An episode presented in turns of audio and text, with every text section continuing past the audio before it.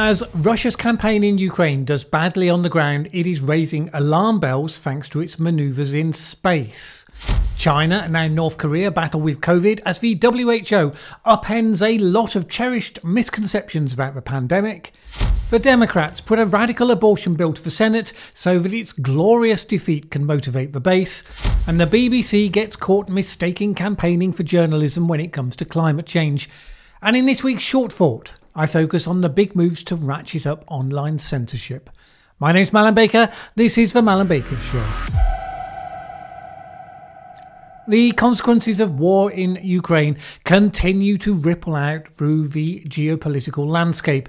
Finland has confirmed its intent to join NATO, a move that will accomplish what President Putin said he was fighting in Ukraine to avoid, namely NATO countries directly on the Russian border.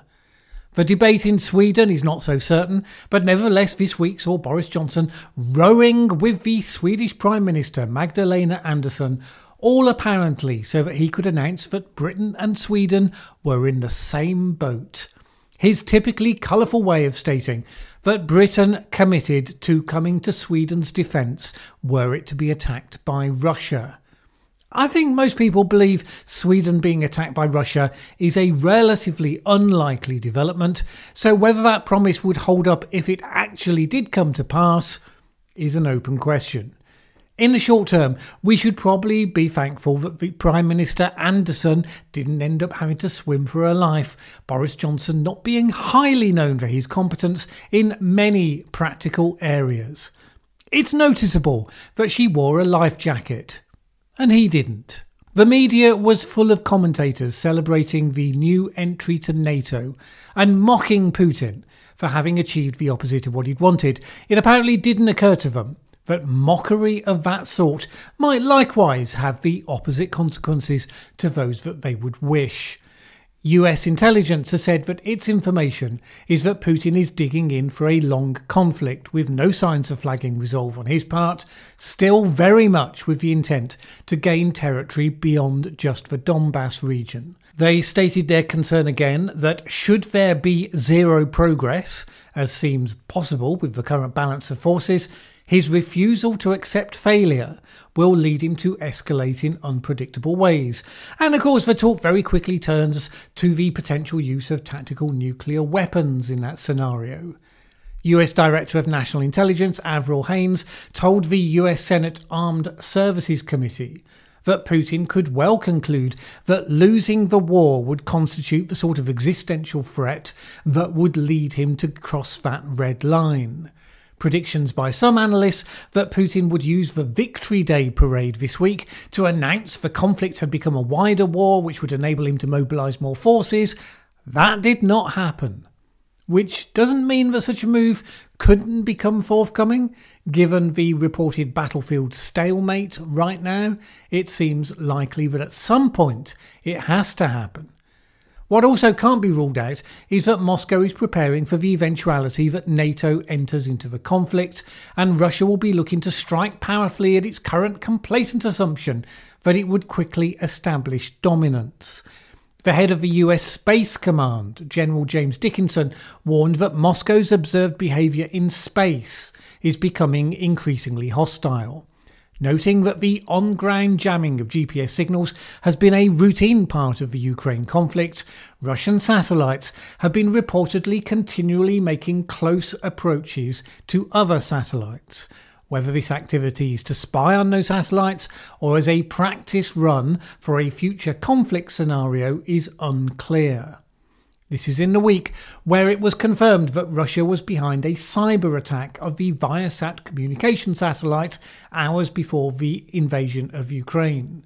The hack was intended to target the Ukrainian military, but also affected thousands of internet users in Germany.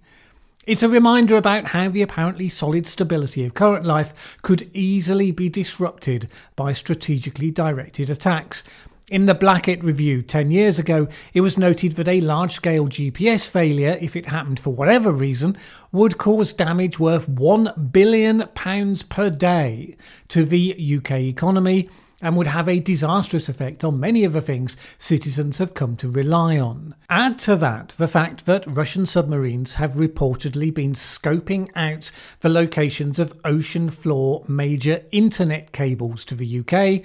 And you can see how there will be a plan in Moscow for how, without even dropping bombs on territory, they could inflict major damage on the West should it come to a wider conflict. So it shouldn't be a surprise that the Ministry of Defence in the UK is under pressure to improve its ability to keep up with the global arms race. In recent decades, the Ministry of Defence has become a watchword for wasteful spending, with huge cost overruns on technology that seems, shall we say, less than cutting edge, like the new tanks that are so noisy that they make the occupants ill. MPs also noted that Britain has not developed or deployed hypersonic weapons, unlike Russia and China, with the US working actively on catching them up. Another indicator of that fragility came this week when Ukraine blocked part of the flow of gas to Europe across its territory, arguing that Russian troops were raiding it from territory that they control to supply separatist forces. No evidence was provided for that, and while it's certainly highly possible, so also is that the move might be an expression of political frustration by Ukraine at the EU's slow pace in reducing its reliance on Russian fossil fuels, and therefore continuing to fund Moscow. The gas flow to the EU was consequently reduced by about a quarter, and that sent gas prices soaring across mainland Europe. Of course, another reason why gas prices have been high has been the fallout from COVID lockdowns worldwide. Recently, the World Health Organization published a report that aimed to give more realistic estimates of the figures of COVID 19 deaths two years after the pandemic first struck, it recognised that it's basically impossible to get accurate data because many countries attributed deaths to COVID with very different criteria. Some major countries clearly failed to report accurately at all for various political or competence reasons. So they've taken a blend of looking at excess deaths figures and modelling other factors onto countries where no data was available to come up with an interesting set of estimates. Mostly it got headlines where it either confirmed or contradicted what people had previously believed or wanted to believe. So a number of people looked at the figures and pulled out that on this scoring, Sweden had done relatively well, vindicating the approach of their head epidemiologist Anders Tegnell. Others pointed out that although the UK was constantly told by its own media, internal and external critics, that it was doing particularly badly compared to, say, Germany, actually it was squarely in the middle. Indeed, many commentators have suggested that from these WHO figures, the UK did even better than Germany. Germany was estimated as having 116 deaths per 100,000 people, the UK slightly lower at 109. Well, beware writers and journalists bearing wishful thinking and statistical illiteracy.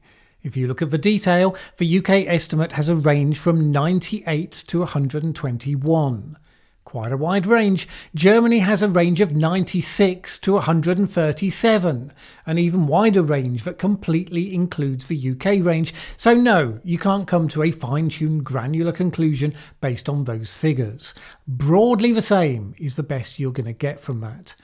But really, more important than the exact hierarchy of bad and worse were the various factors that didn't seem to make a lot of difference. There is no discernible pattern relating to the stringency of public policy measures taken. Intuitively, people felt that lockdowns must help. Some countries got very detailed and micromanagey about it from day to day of what could be done. Well, from these figures, that made little difference except for countries that were able to achieve a high degree of isolation before rolling out vaccinations. So, New Zealand and Australia, obviously, pretty much everyone else was penetrated to the same degree as everyone else. All countries saw some shift in population behaviour, mostly voluntary in Sweden, mandated in Britain. The added degree of presumed rigour from the latter didn't add a lot to the broader mix. What did a lot of the damage in the UK? Was the relentless rule changing, the stop start approach with minimal notice, destroying businesses and livelihoods in a way that does not now seem to have served any useful purpose whatsoever. And now the micromanaging of those details has come back to bite the politicians who supported them, as they get shown to have failed to follow the exact details of them themselves. Now, if they'd supported a more flexible approach, with people encouraged to use common sense and judgment against a set of recommendations, of course, they would have had nothing to apologise for. Meanwhile, though for the West people are now treating the pandemic as being over, it remains a growing and future prospect for China, which has tightened the inexorable lockdown grip on Shanghai and its 25 million people, and it's tightening measures further also in Beijing. Even the WHO this week told China that its holding to a zero COVID policy was unsustainable and calling it for a policy shift. That is not politically welcome, of course, since Xi Jinping has placed his personal authority on the strategy. China's foreign ministry told the WHO to mind its own business, calling its remarks irresponsible and he pointed to a peer reviewed study published this week in the journal Nature Medicine, which suggested that lifting the policy could lead to more than 112 million symptomatic cases of COVID 19 and 1.55 million deaths. It's worth noting that although that article was published this week, it was received by the journal back in early March, before the evidence of the growing failure of the policy was anything like as strong as it is today.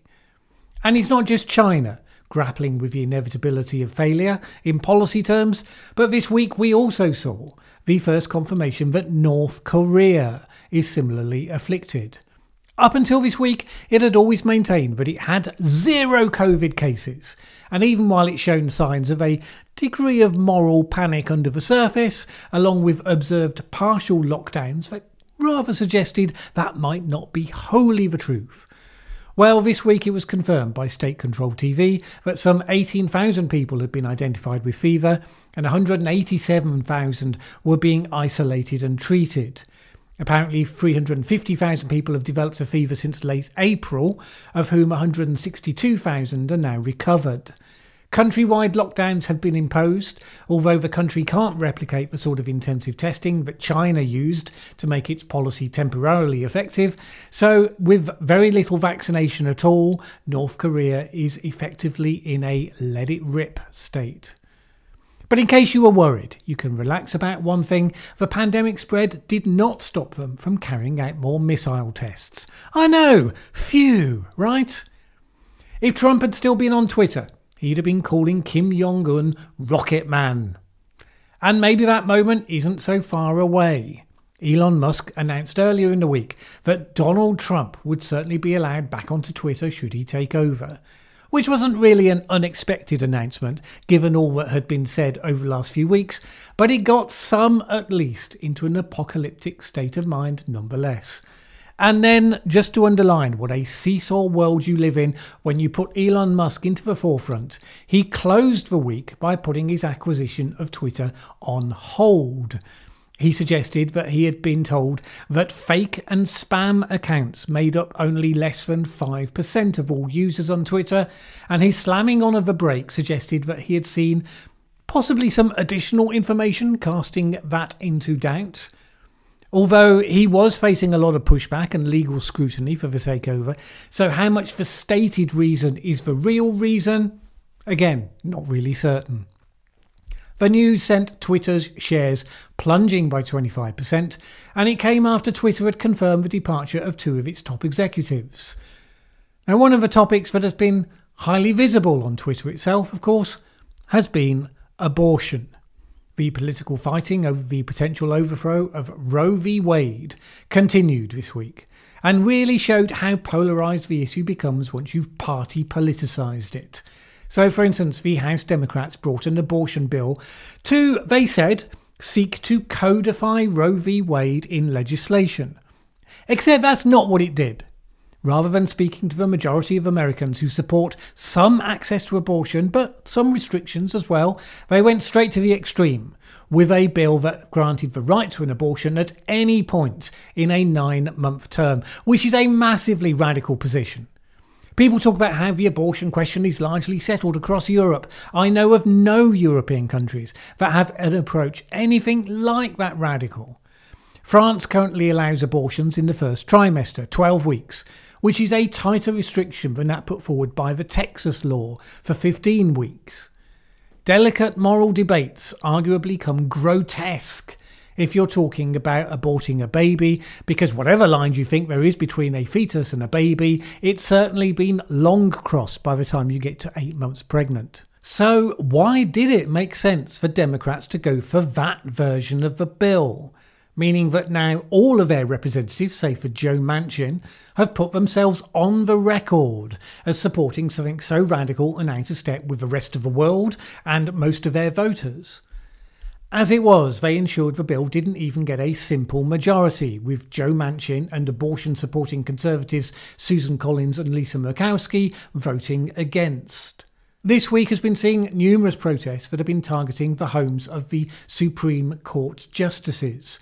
Pro life campaigners who are happy to protest outside abortion clinics and the homes of clinicians protested that this was intimidation and out of order.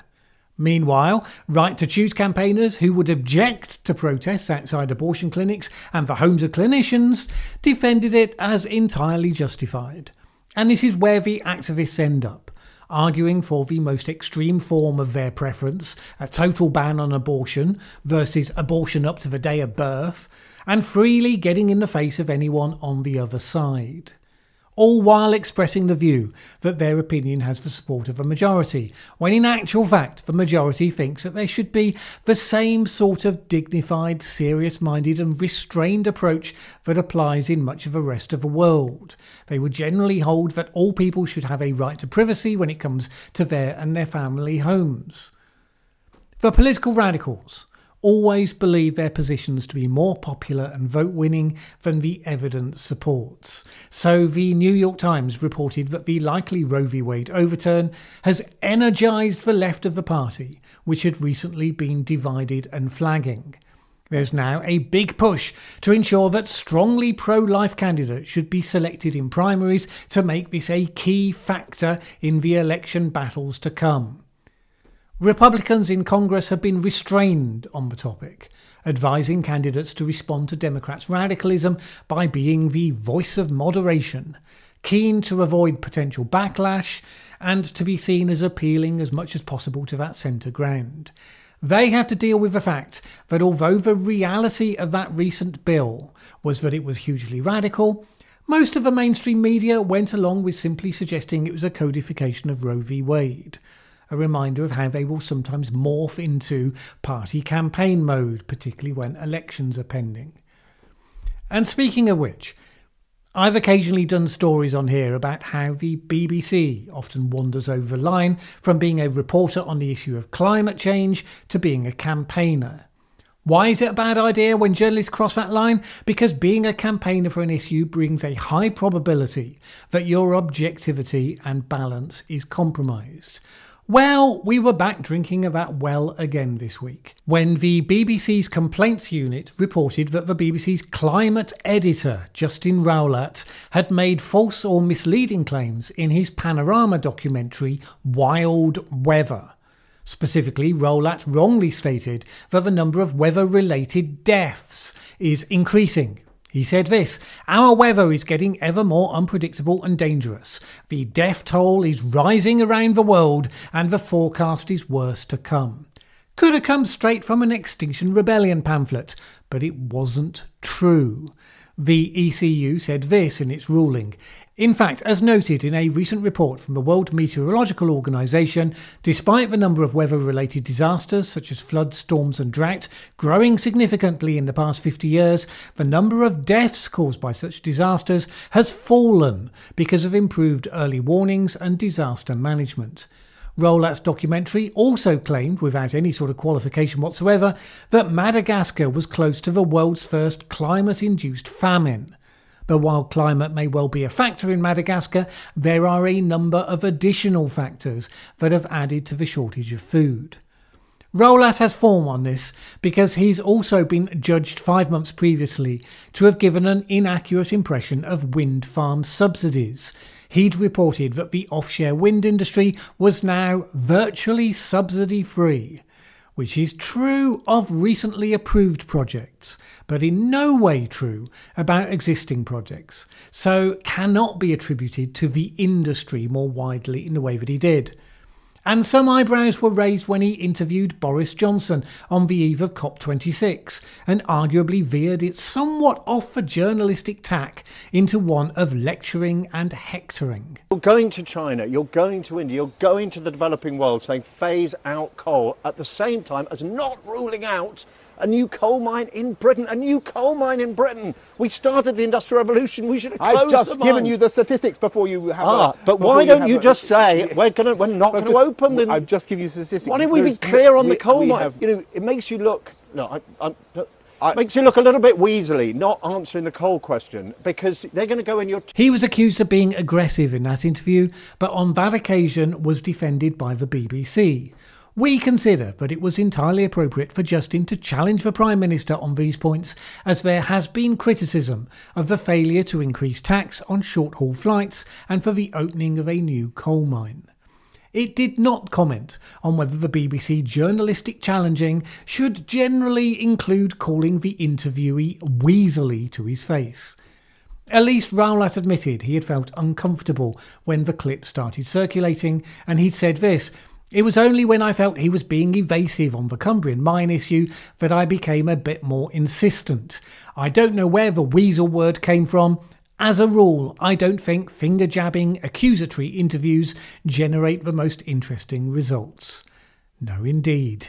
The Times of London newspaper reported anonymous sources at the BBC who frankly condemned the latest incidents. The Justin Rowlatt stuff is grim. These are not mistakes. He's a campaigner, once said. And the paper continued. Another person said, despite the ruling against Rowlatt, campaign like reporting had become more permissible at the BBC amid the climate emergency.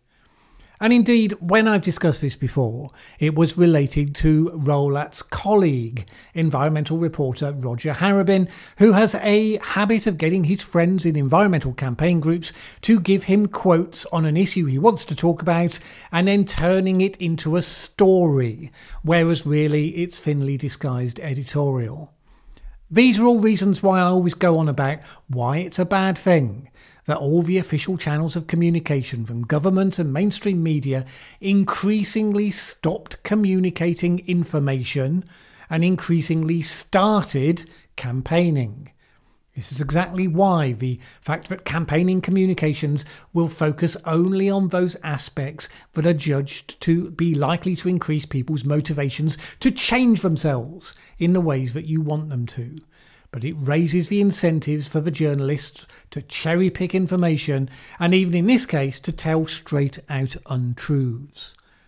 That then is an open goal for the people on the other side who actually do all those things themselves, but whose unreliability of narrators you've just obscured by being unreliable yourself.